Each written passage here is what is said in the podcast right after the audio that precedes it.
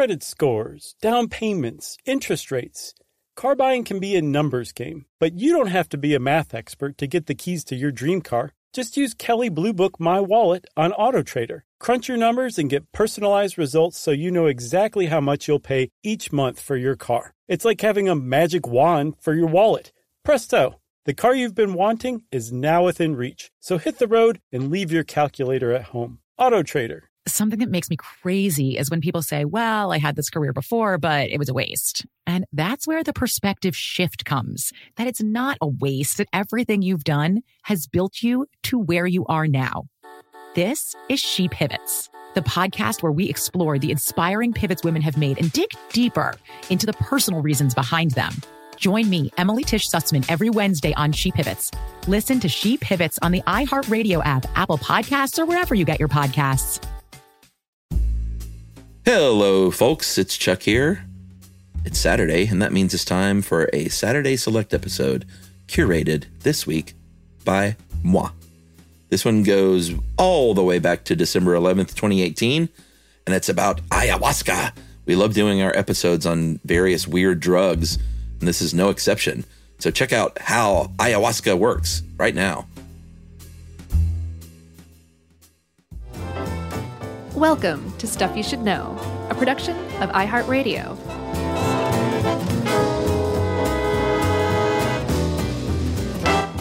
Hola and welcome to the podcast. I'm Josh Clark. There's Charles W. Chuck Bryan. There's Jerry over there.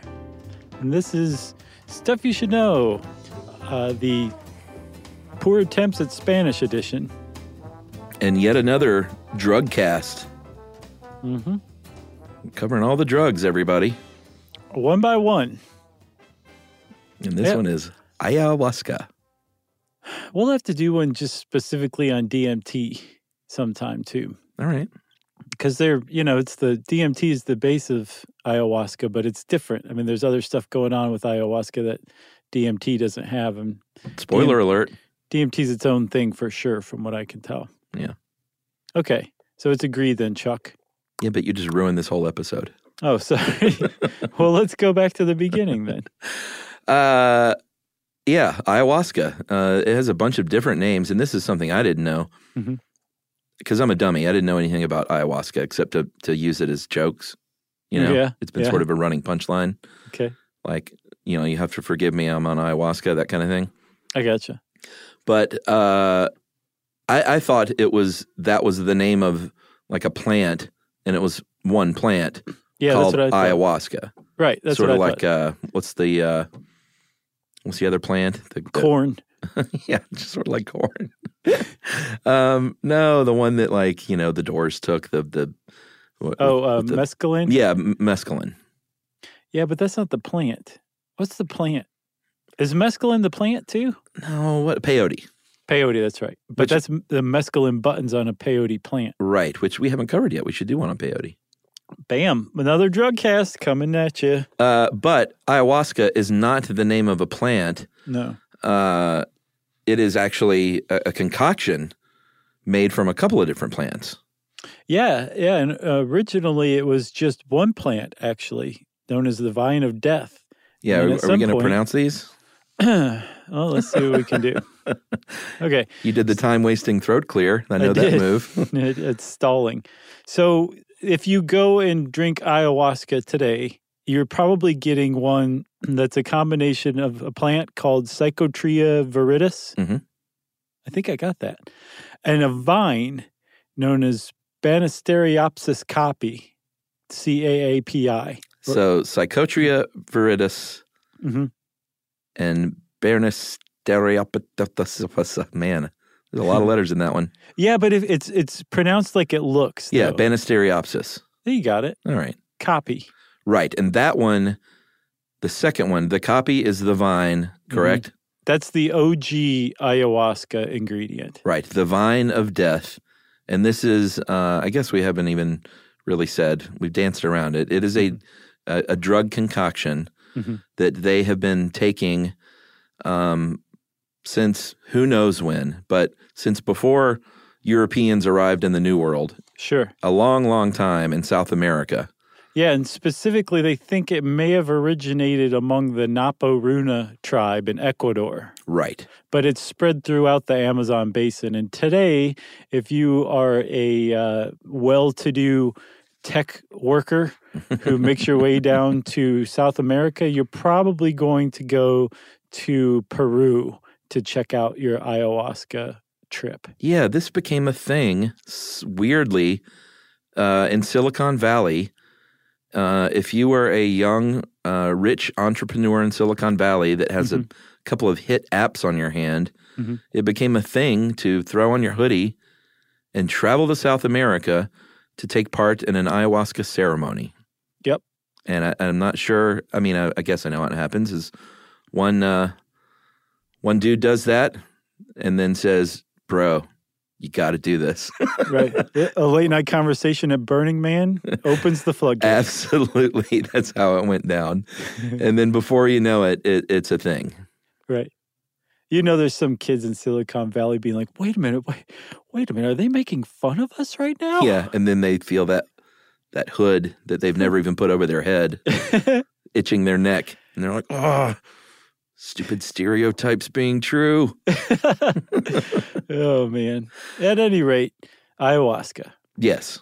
So um, it did start out as a traditional thing, but there's like, you know, the whole popularity that grew among Westerners traveling down to South America for whatever reason. I'm sure um, for vision quests, for fun, a drug they hadn't tried yet. Who cares? There's a lot of reasons that people travel down to South America to partake in this.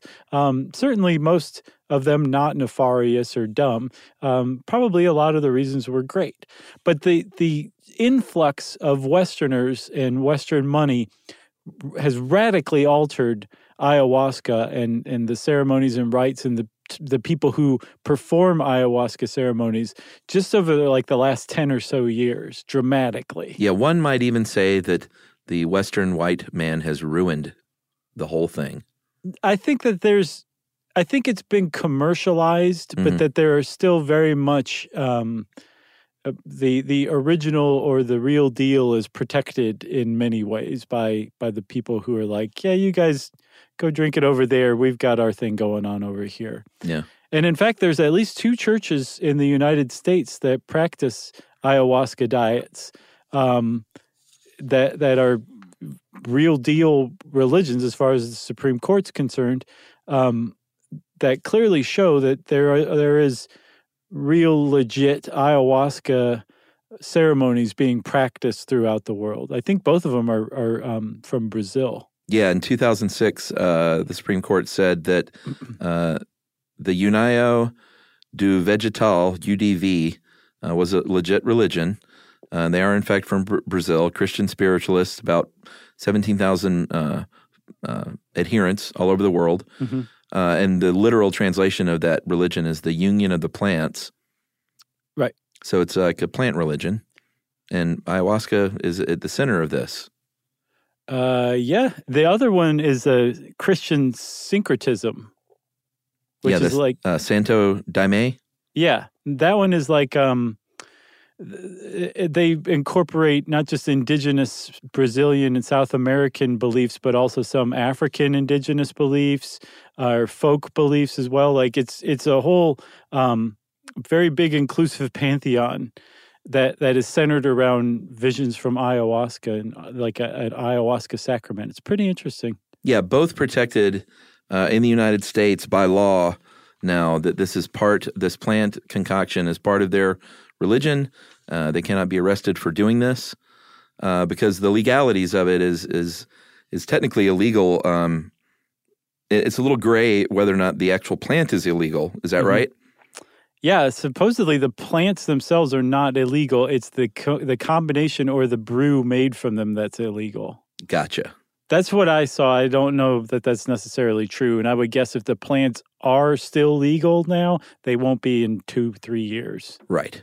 Because you know, why why make it legal? why let it be legal? Yeah, it's something people get enjoyment for that comes from the earth. Let's outlaw it. Yeah, I don't know if enjoyment's quite the right word though. From the way that um, the Grabster puts it, that the, the an ayahuasca trip is not necessarily fun. It's a harrowing psychological, spiritual journey that you're undertaking. All right, let's take a break. Okay, all right. I see you getting excited over there. uh, and we'll talk a little bit more about DMT and, and kind of what's going on in your body physiologically right after this.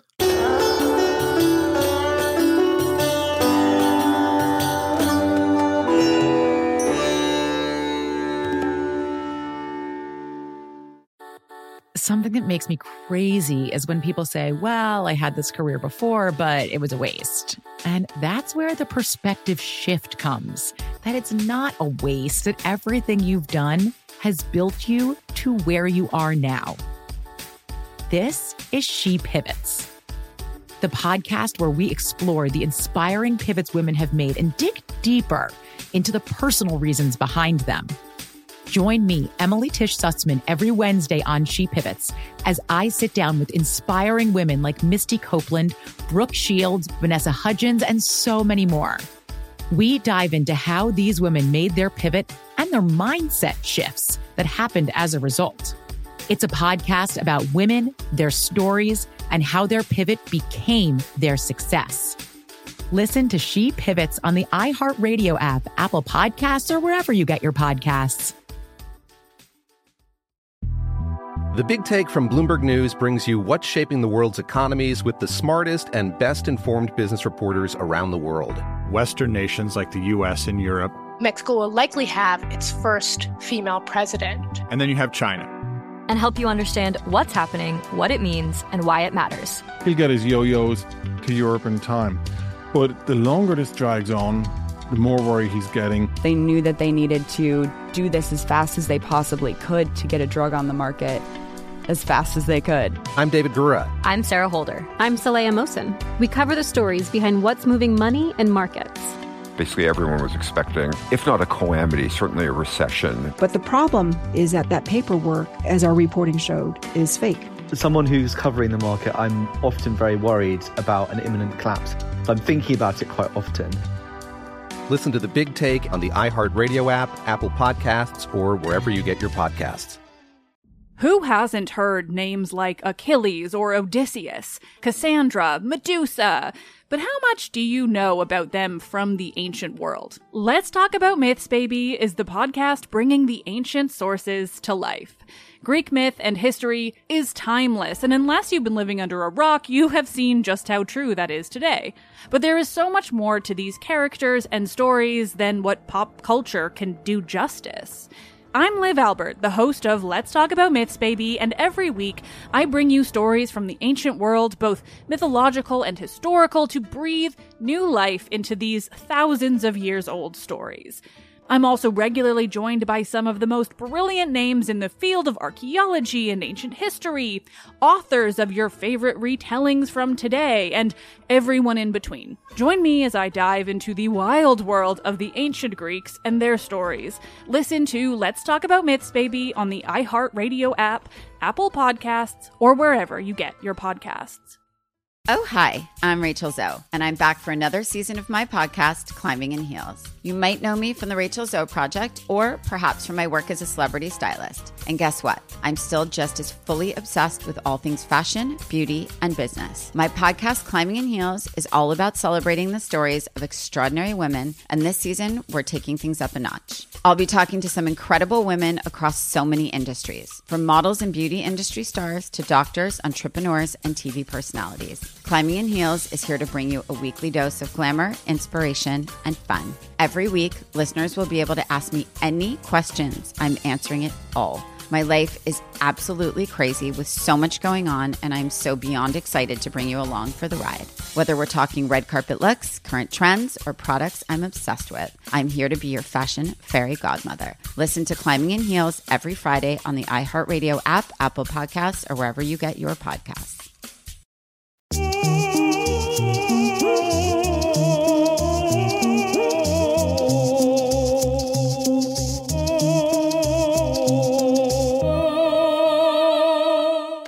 So DMT, uh, which you mentioned at the onset, uh, the the the one part of this concoction, the P. viridis, uh, contains DMT. You going to pronounce that?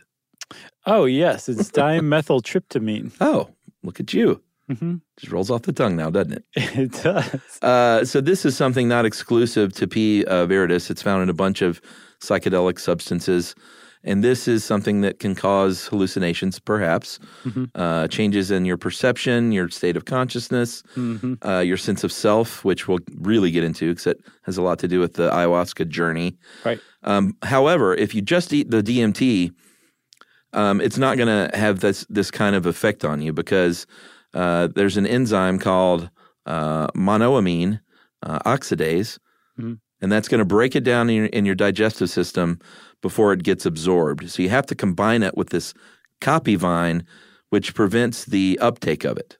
Yeah, the caapi vine has an alkaloid called a harmala alkaloid, and harmalines are psycho- psychotropic in and of themselves, which is why the um, the caapi vine alone used to just be ayahuasca, but the fact that it prevents um, your your the monoamine oxidase to break down the DMT, it allows your body to absorb it, and all of a sudden you're tripping balls. Although I hear it's not all of a sudden. I think it's it takes a good thirty minutes to come on, and then it takes like a supplementary boost um, an hour or so later to to really bring on like the the the kind of transcendent experience that people are looking for when they take ayahuasca. Yeah, for sure. So so you've got the you've got the DMT being absorbed. That's the one-two punch, right? Mhm. You've got the DMT itself, and then you've got the plant that allows the DMT to be absorbed. And when you put those two things together, the P. viridis and the B. caapi, that's what the that's the ayahuasca that you read about in Vice. That's what they're talking about. Yeah, and these, you know, this is administered by a shaman, um, someone who ideally is a shaman that knows what they're doing. And there's sometimes there are other plants that are brewed in there as well, but uh, not always. And sometimes it's brewed separately and then combined later. Sometimes it all depends on which shaman you go to of what the ritual is like. Sometimes you're included as part of it. Um, sometimes it's like a, a thick liquid tea. Sometimes it's a paste. Mhm. Uh, it's been described. No matter what it is, it seems like around the uh, the horn, everybody says it, it tastes awful. So awful that that you can very easily throw up, which is something that's pretty common with a um, with an ayahuasca experience. Is I didn't get that from the from the taste though. I No, got no, that, no. that that was like once it's in your body, it makes you nauseous and you throw up. right, but Not like oh this tastes so bad, I'm going to puke it up. no, no, because then it wouldn't be in your body long enough to be absorbed, right? Yeah, But I think the taste and the memory of the taste combined with the nausea is enough to throw up. But the whether whether you do throw up or not, it's not necessarily like 100% you're going to throw up.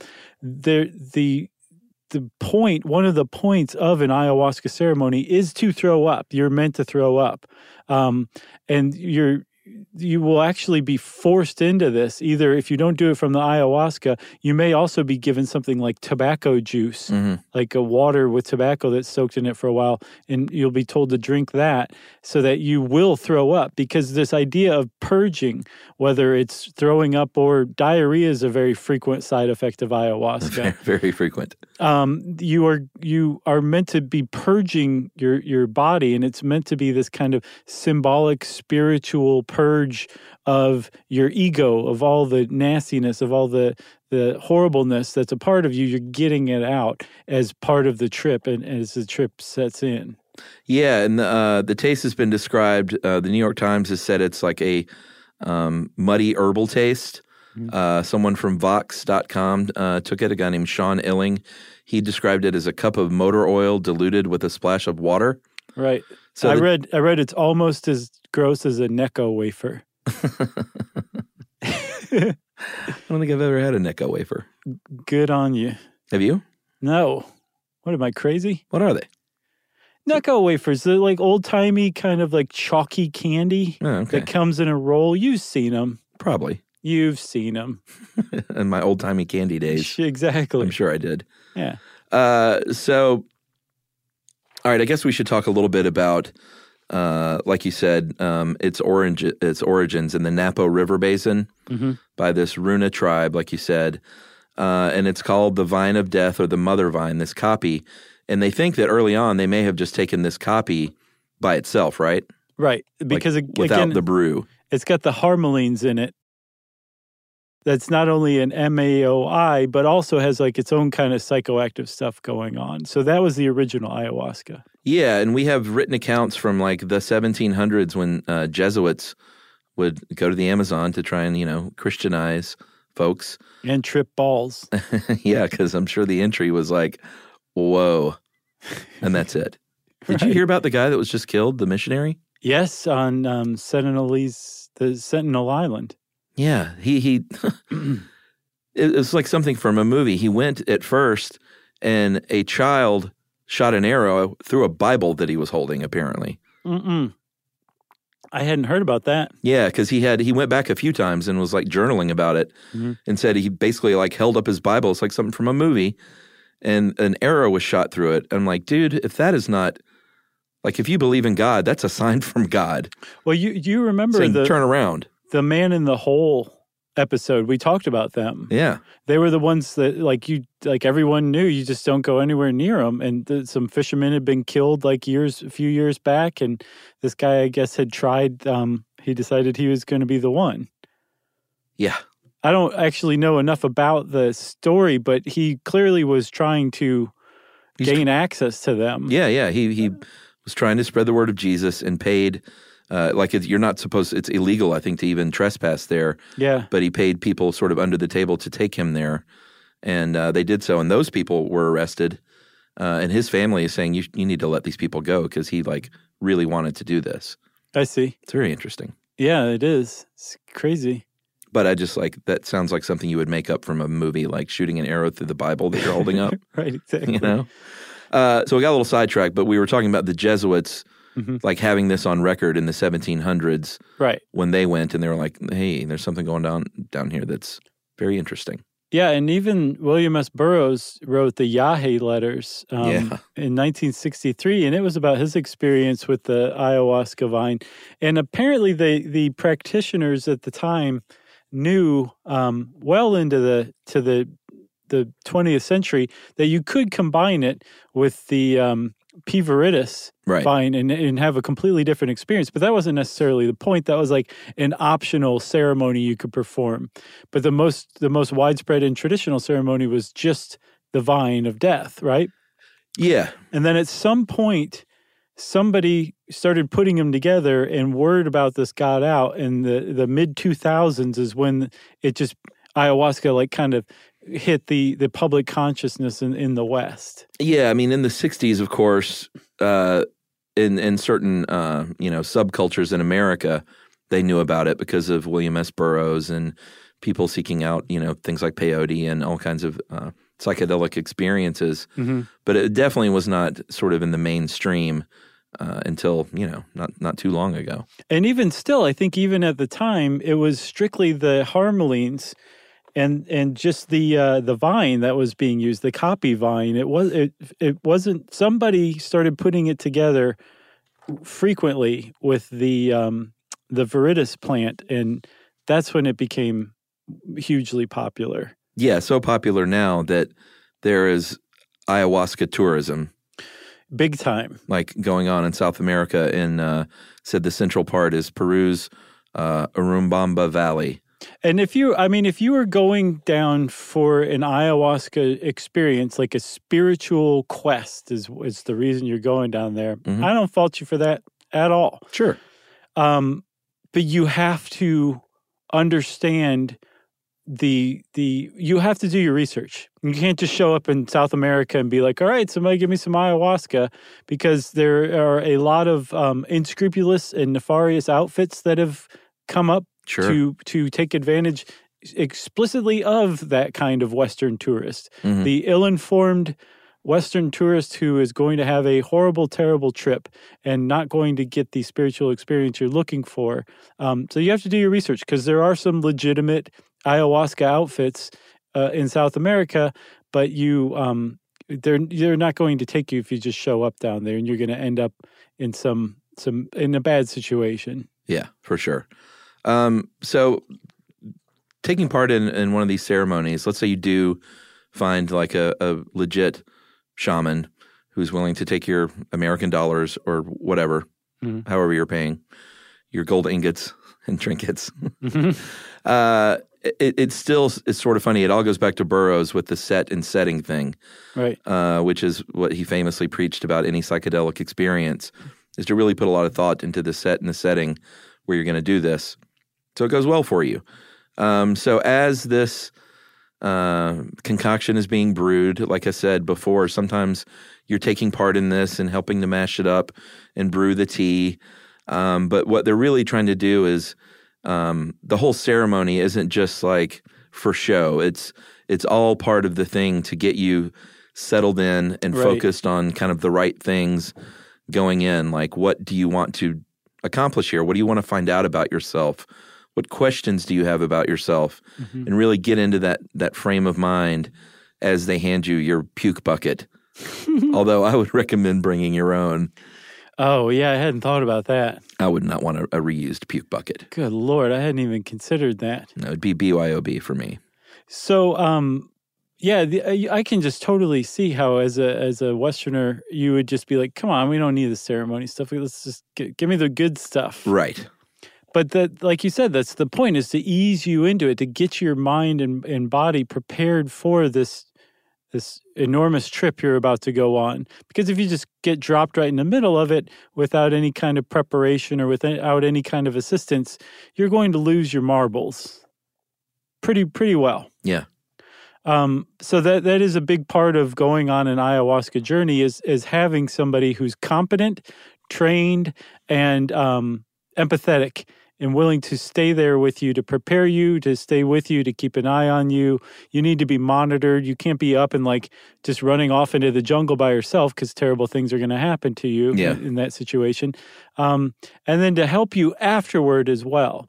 And from from some of the preliminary research that's starting to come in, if you undertake an ayahuasca uh, journey, I guess is, I, is the best word I can come up with.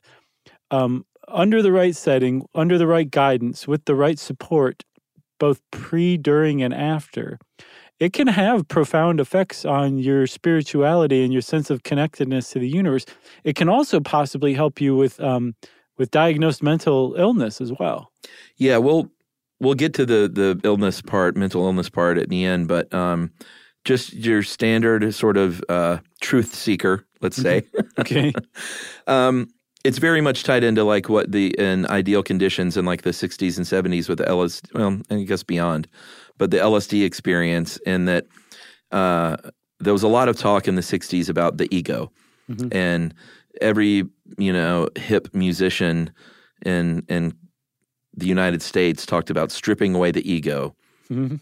from Brian Wilson to the Mamas and the Papas to you know Neil Young uh, is stripping away that ego of yourself basically which which means kind of getting outside yourself to the point where uh, you're not looking at the world around you and how it affects you Mhm. but uh, there there is no you there is no it's a loss of self such that's so profound that you can only see the world and people around you as they exist in reality. Uh, it's it's a pretty sort of deep, trippy thing to try and describe in words on a podcast. Mhm. But I I think that's sort of the general thing is is uh, washing that ego down to where it's not around anymore, and you get like a true sense of the world around you, Right. like for the maybe for the first time. Yeah, yeah. The, the ego in and of itself isn't a bad thing. Like it's, it's. They think that it developed among animals as a, like that's your sense of self awareness. That's the the thing that leads you to want to preserve your own life, to get away from danger, to realize that like you can die because there is a you. Right. It's a very Right. basic thing. Um, the problem is, is in humans, as we've evolved, our ego has also evolved, and it can get to a point where it's unhealthy. It's kind of toxic. It can help you develop bad re- bad relationships. People don't want to be around you. It can also affect your self esteem if your ego's underdeveloped. There's a lot of problems that can go wrong with the ego, and so a lot of people who prescribe psychedelics to deal with that kind of thing say psychedelics strip away the ego. And now that we've gotten to the point w- where we are advanced enough as a civilization that we can give people acid and put them in the, an MRI machine, the Wonder Yeah. machine, and watch what happens. We've shown that yes, it seems like the the areas that are responsible for generating the ego don't they get kind of turned off while you're um, under the influence of psychedelics and it allows you to connect to see outside of yourself to see that you are connected with all of this other stuff. So this whole ego depletion or ego stripping um, it's a major component of not just ayahuasca but all psychedelics but it is a big it's a big reason why people undertake ayahuasca um, journeys again I love it every time you say that. But get this, this is, there was something I hadn't realized before, Chuck. So that from those MRI studies, mm-hmm. they found that um, there's something called the default mode network, which is this, the thing that keeps your body humming and keeps your it's the part of your brain that's going while you're not thinking, right? Mm-hmm. And they found that when the default mode network is suppressed, and your frontal cortex is activated, that's when it seems that your um, your ego is at the least. It's when your ego's turned off and you're free to connect with the universe or whatever, right? Yeah. Well, that default mode network is a very primitive part of our brain. It's a very primitive system of our brain. And it kind of suggests in a way that the loss of ego is something that we may eventually evolve to. Oh, wow. Isn't that cool? Yeah. Because if your frontal cortex is what's being activated and your default mode network is inactivated, that's like your ancient brain and your evolved brain. One's activated and one's one's suppressed, and your ego's gone. That that says to me like, well, yeah, if we keep evolving a frontal cortex, I wonder if we'll lose our ego at some point, or at least it'll be radically altered. Interesting. I thought so too. Yeah. So what can happen? Uh, it, you know, like like any sort of psychedelic trip, it's going to be completely um, singular to the person that's doing it. There is mm-hmm. no across the board sort of sweeping statements you can make, but um, you strip away that ego, and anything can happen from feeling uh, connected to the more connected to the universe or the earth or uh, the tree you're leaning against, or maybe the the father that passed away when you were a child that you didn't have a relationship with, or the uh, loved one that you currently have a toxic relationship with. You can feel sort of a uh, not imaginary, but it, it is in your mind, but a bond, mm-hmm. uh, in that they're not like right there in front of you. Um, just n- new understandings of relationships that may be complicated or toxic in your life. Right, exactly. Like you're you're re, you're seeing them in a different way because of that ego loss. Yeah, yeah, I think that's fascinating. Um, and like you said, it, it is a symbolic death of the ego which is why that vomiting is important. Like, uh, in theory, I guess you're you're vomiting up that ego, and then it's go time. Um, apparently, you can hallucinate your death, uh, and like you said before, it's not often looked at as like, "Hey, man, this is this is gonna be a great time." Um, but at, at the same time, I think it's also typically not like looked at as like some horror show that you're about to undergo. Um, although it can be, but it's just a profound uh, emotional and and psychological experience. Right. Exactly. I've never done it. Not me either. but this is from researching it. Right. Exactly. Which is like um, we've never been to the sun either, but we talked about that. Yeah, and that went great. Actually, now that you mention it, should have used a different example. Uh, let's take another break, and then we'll talk about what you kind of teased earlier with um, uh, ayahuasca and how it could be used to treat addiction or PTSD or other mental illnesses right after this.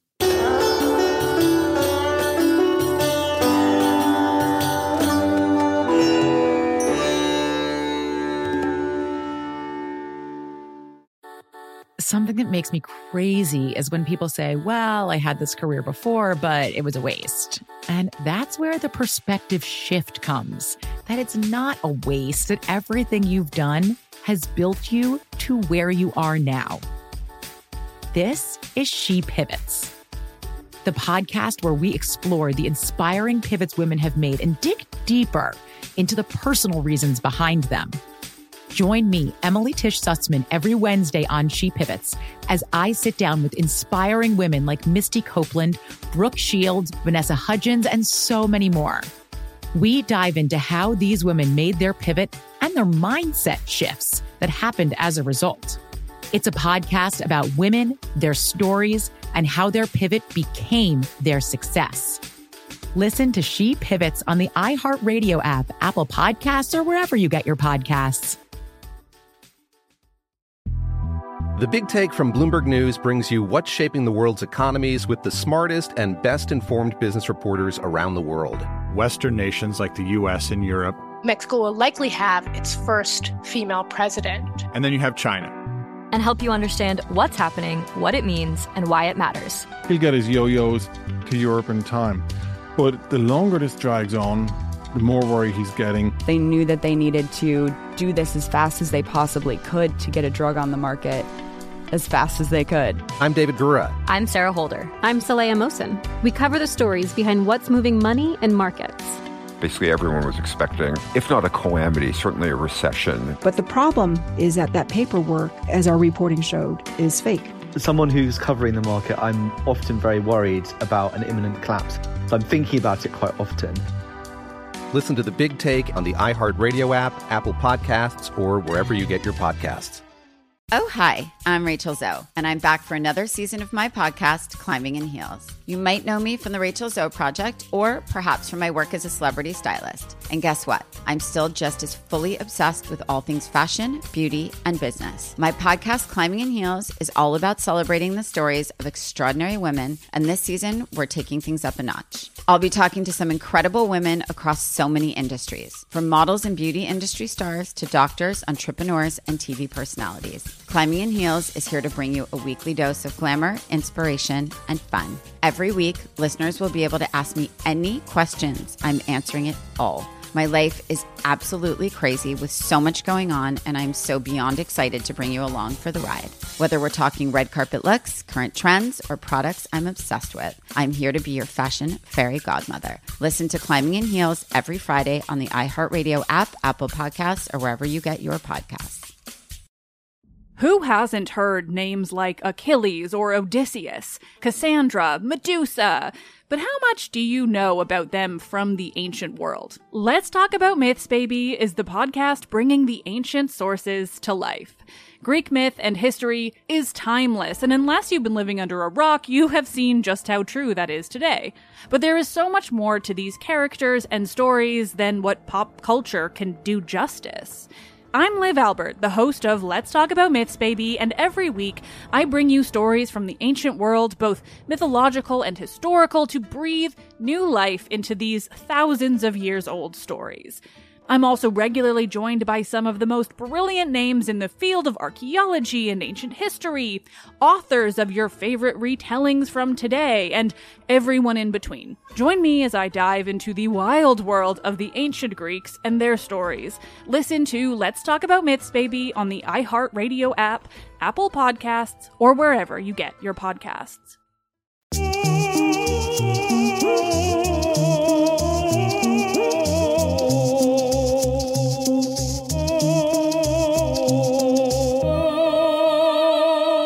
Okay, Chuck. So we're back and we're talking about using ayahuasca as a tool, like taking that experience of being outside of yourself, of connected to the rest of the universe, of reevaluating your life in a lot of ways Yeah. to cure mental illness. Um, and one of the things that it's been, I guess, some studies have actually shown, like, no, this this actually works, is to treat addiction.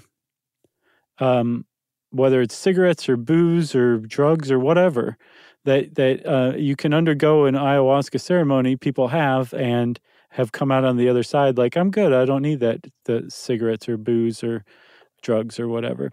Yeah. And one of the one of the the suggestions for what's going on with this that I saw is that you uh, you are actually healing the psychic damage that's causing you to self-medicate in the first place. Right. Something probably from your past. hmm And then, so you, with without that need to self medicate, you don't have necessarily the desire to drink or smoke cigarettes or whatever that you used to, which is a different model of addiction that's kind of starting to gain a little bit of traction, but is also very controversial because it makes it sound like addiction is a choice. Right. Like you're self medicating, you're choosing to do all those drugs and like throw your life away because of some psychic trauma. But there, there does seem to be a camp in in um, medicine that is saying like mm, this actually might have legs. It kind of makes a lot of sense.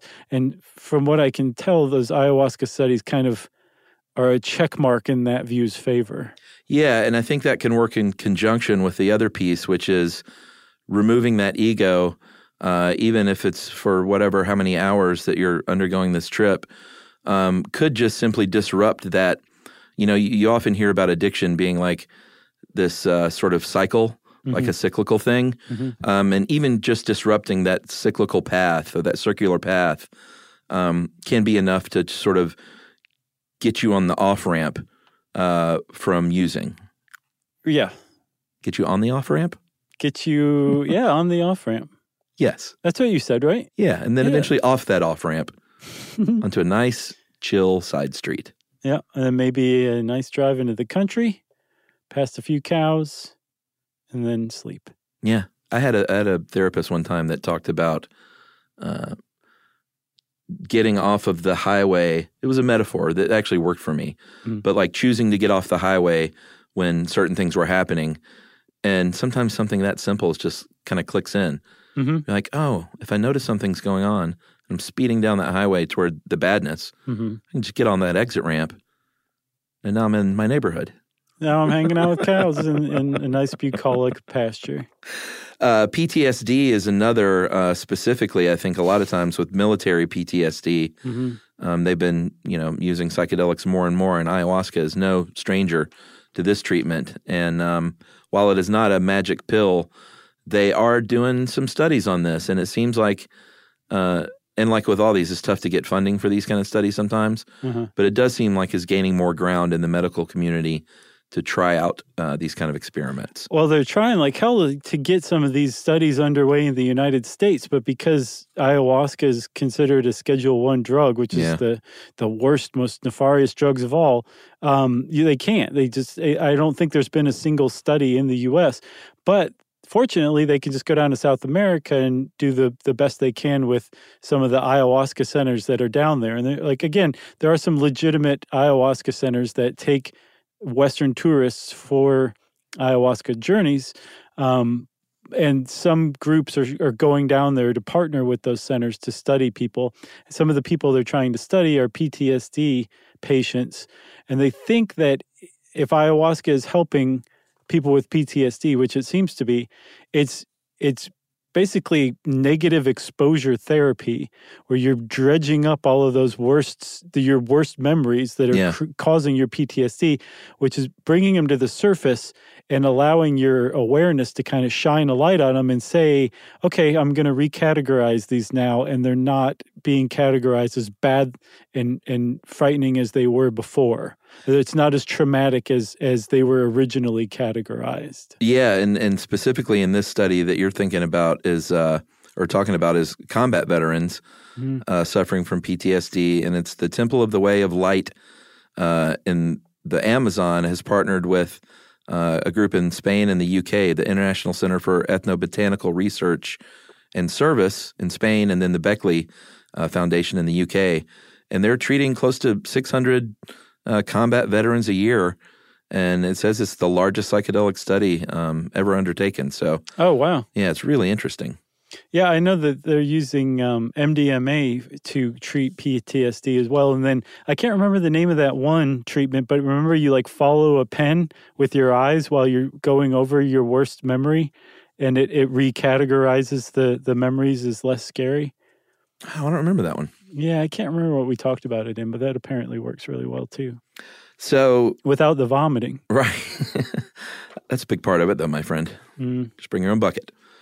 Uh, problems with ayahuasca um, it is not generally toxic, and you would have to take uh, so much ayahuasca, sort of like when we were talking about marijuana. Like, is there even a lethal dose? Can you even say that?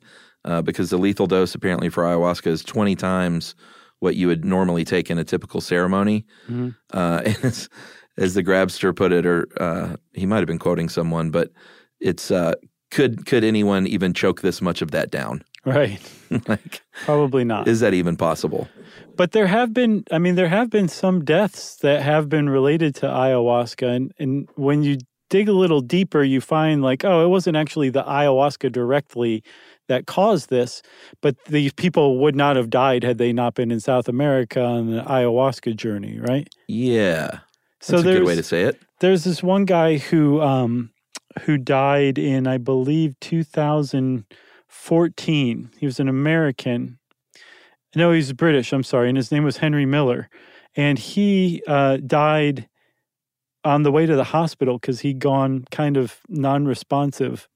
And the ayahuasqueros, ayahuasquero, yeah, I said it, um, that took him to the hospital had him on a motorcycle. He fell off the motorcycle and died of a head injury on the way to the hospital. So it wasn't the ayahuasca that killed him, but he wouldn't have been on the motorcycle in the first place had he not right. um, been on this ayahuasca trip. So the shorthand in and the, the headlines is a man dies from ayahuasca. Yeah, there have been some other cases where like people would uh, be having a bad trip and maybe attack someone else, and that would lead to like violence or death. Mm-hmm. Uh, or just this year in 2018 in Peru, um, an 81 year old shaman uh, woman was shot and killed. Uh, and then a Canadian man was murdered for revenge for that killing. Yeah. But supposedly this had nothing to do with like being under the influence, but it was some sort of dispute that happened during this this whole conflict. Yeah, the woman was named Olivia Arevalo, and she was the spiritual mother of Peru's second largest indigenous tribe, the Shipibo Conibo. And this guy, this Canadian guy named Sebastian Woodroffe, shot and killed her allegedly because um, her son owed him money. He was there to learn ayahuasca, and Yeah. I guess he didn't feel like he'd gotten his money's worth.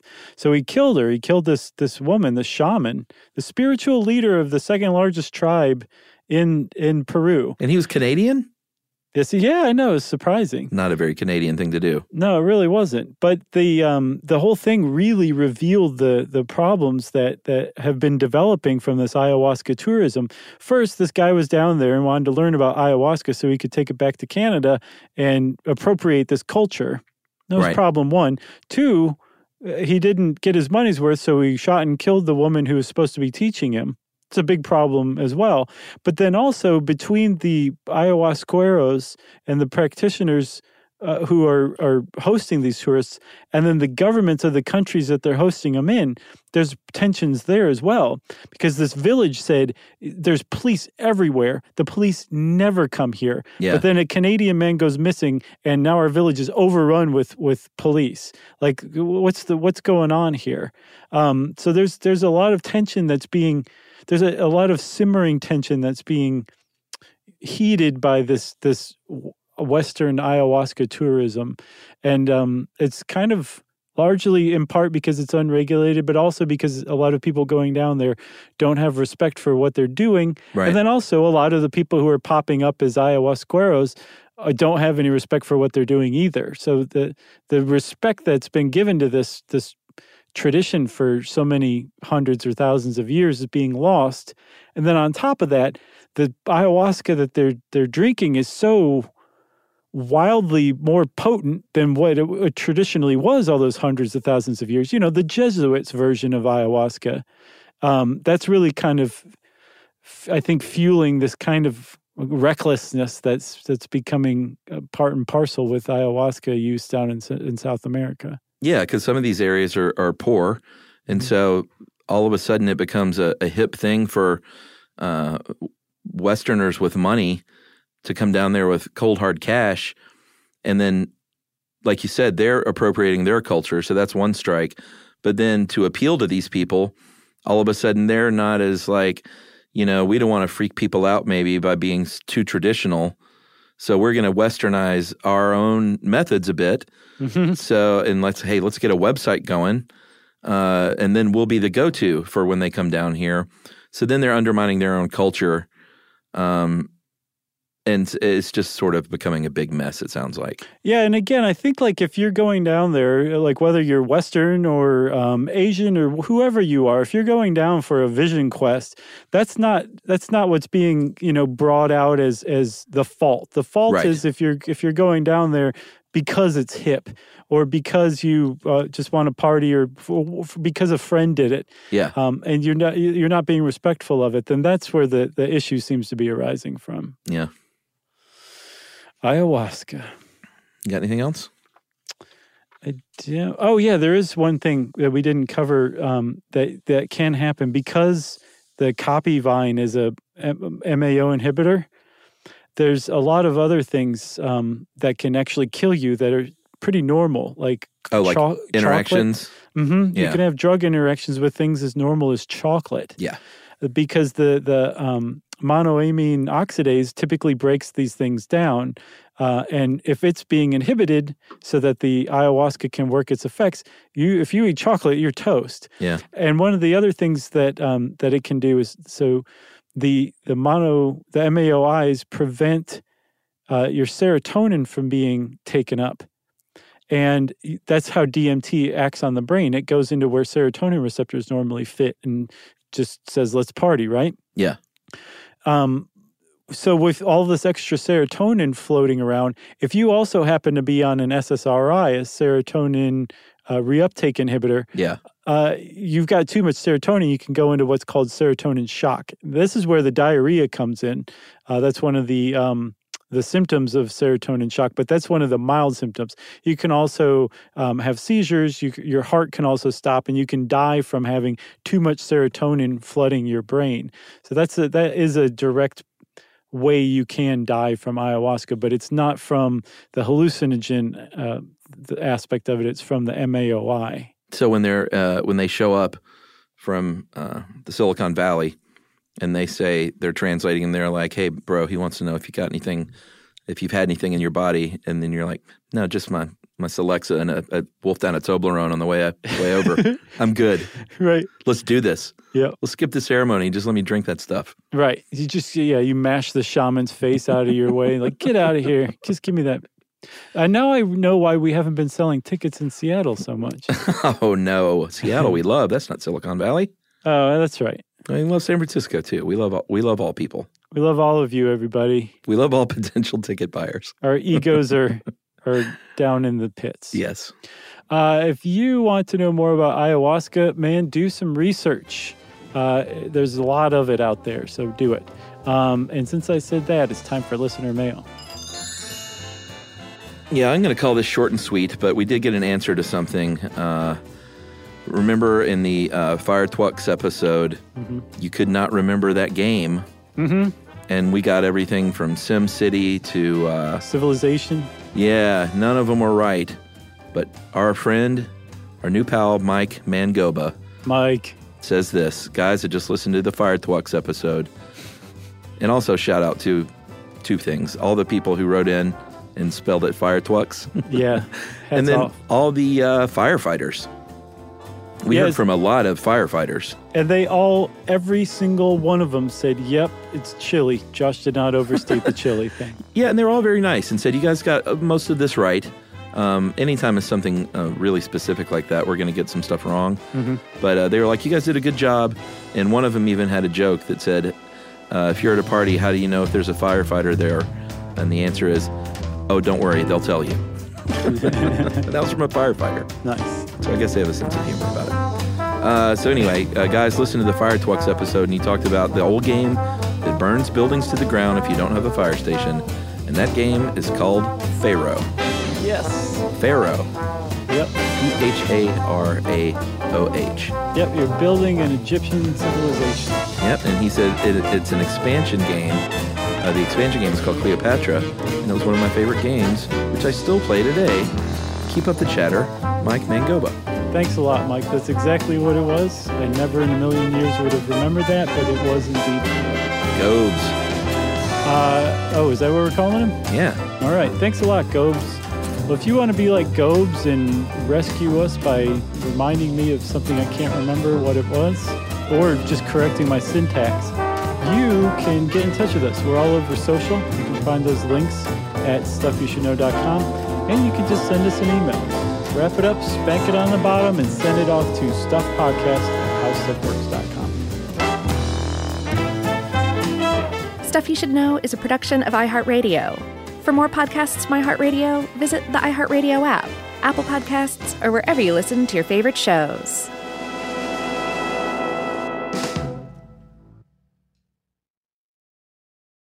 Something that makes me crazy is when people say, well, I had this career before, but it was a waste. And that's where the perspective shift comes that it's not a waste, that everything you've done has built you to where you are now. This is She Pivots, the podcast where we explore the inspiring pivots women have made and dig deeper into the personal reasons behind them. Join me, Emily Tish Sussman, every Wednesday on She Pivots. Listen to She Pivots on the iHeartRadio app, Apple Podcasts, or wherever you get your podcasts. Welcome to season nine of Next Question with me, Katie Couric. I've got some big news to share with you in our season premiere featuring the one and only Kris Jenner. Oh my gosh, congratulations. That is very, very exciting. And that's just the beginning. We'll also be joined by podcast host Jay Shetty, Hillary Clinton, Renee Fleming, Liz Cheney, and many more. So come on in, take a break from the incessant negativity for a weekly dose of fascinating conversations. Some of them, I promise, will actually put you in a good mood. Listen to Next Question with me, Katie Couric, on the iHeartRadio app, Apple Podcasts, or wherever you get your podcasts. I am the ferryman. In the shadows of the afterlife, the Ferryman of Souls guides America's most influential spirits to their eternal rest. Where are you taking me? Are you death? This road is not on any map. How much for a ticket? All I ask for in payment is a tale. I don't know who got to Kennedy first. And the devastation those first bombs caused. I've never been to hell, but I know intimately the hymns of the damned. Binge this season of The Passage now. Listen on the iHeartRadio app, Apple Podcasts, or wherever you listen to podcasts.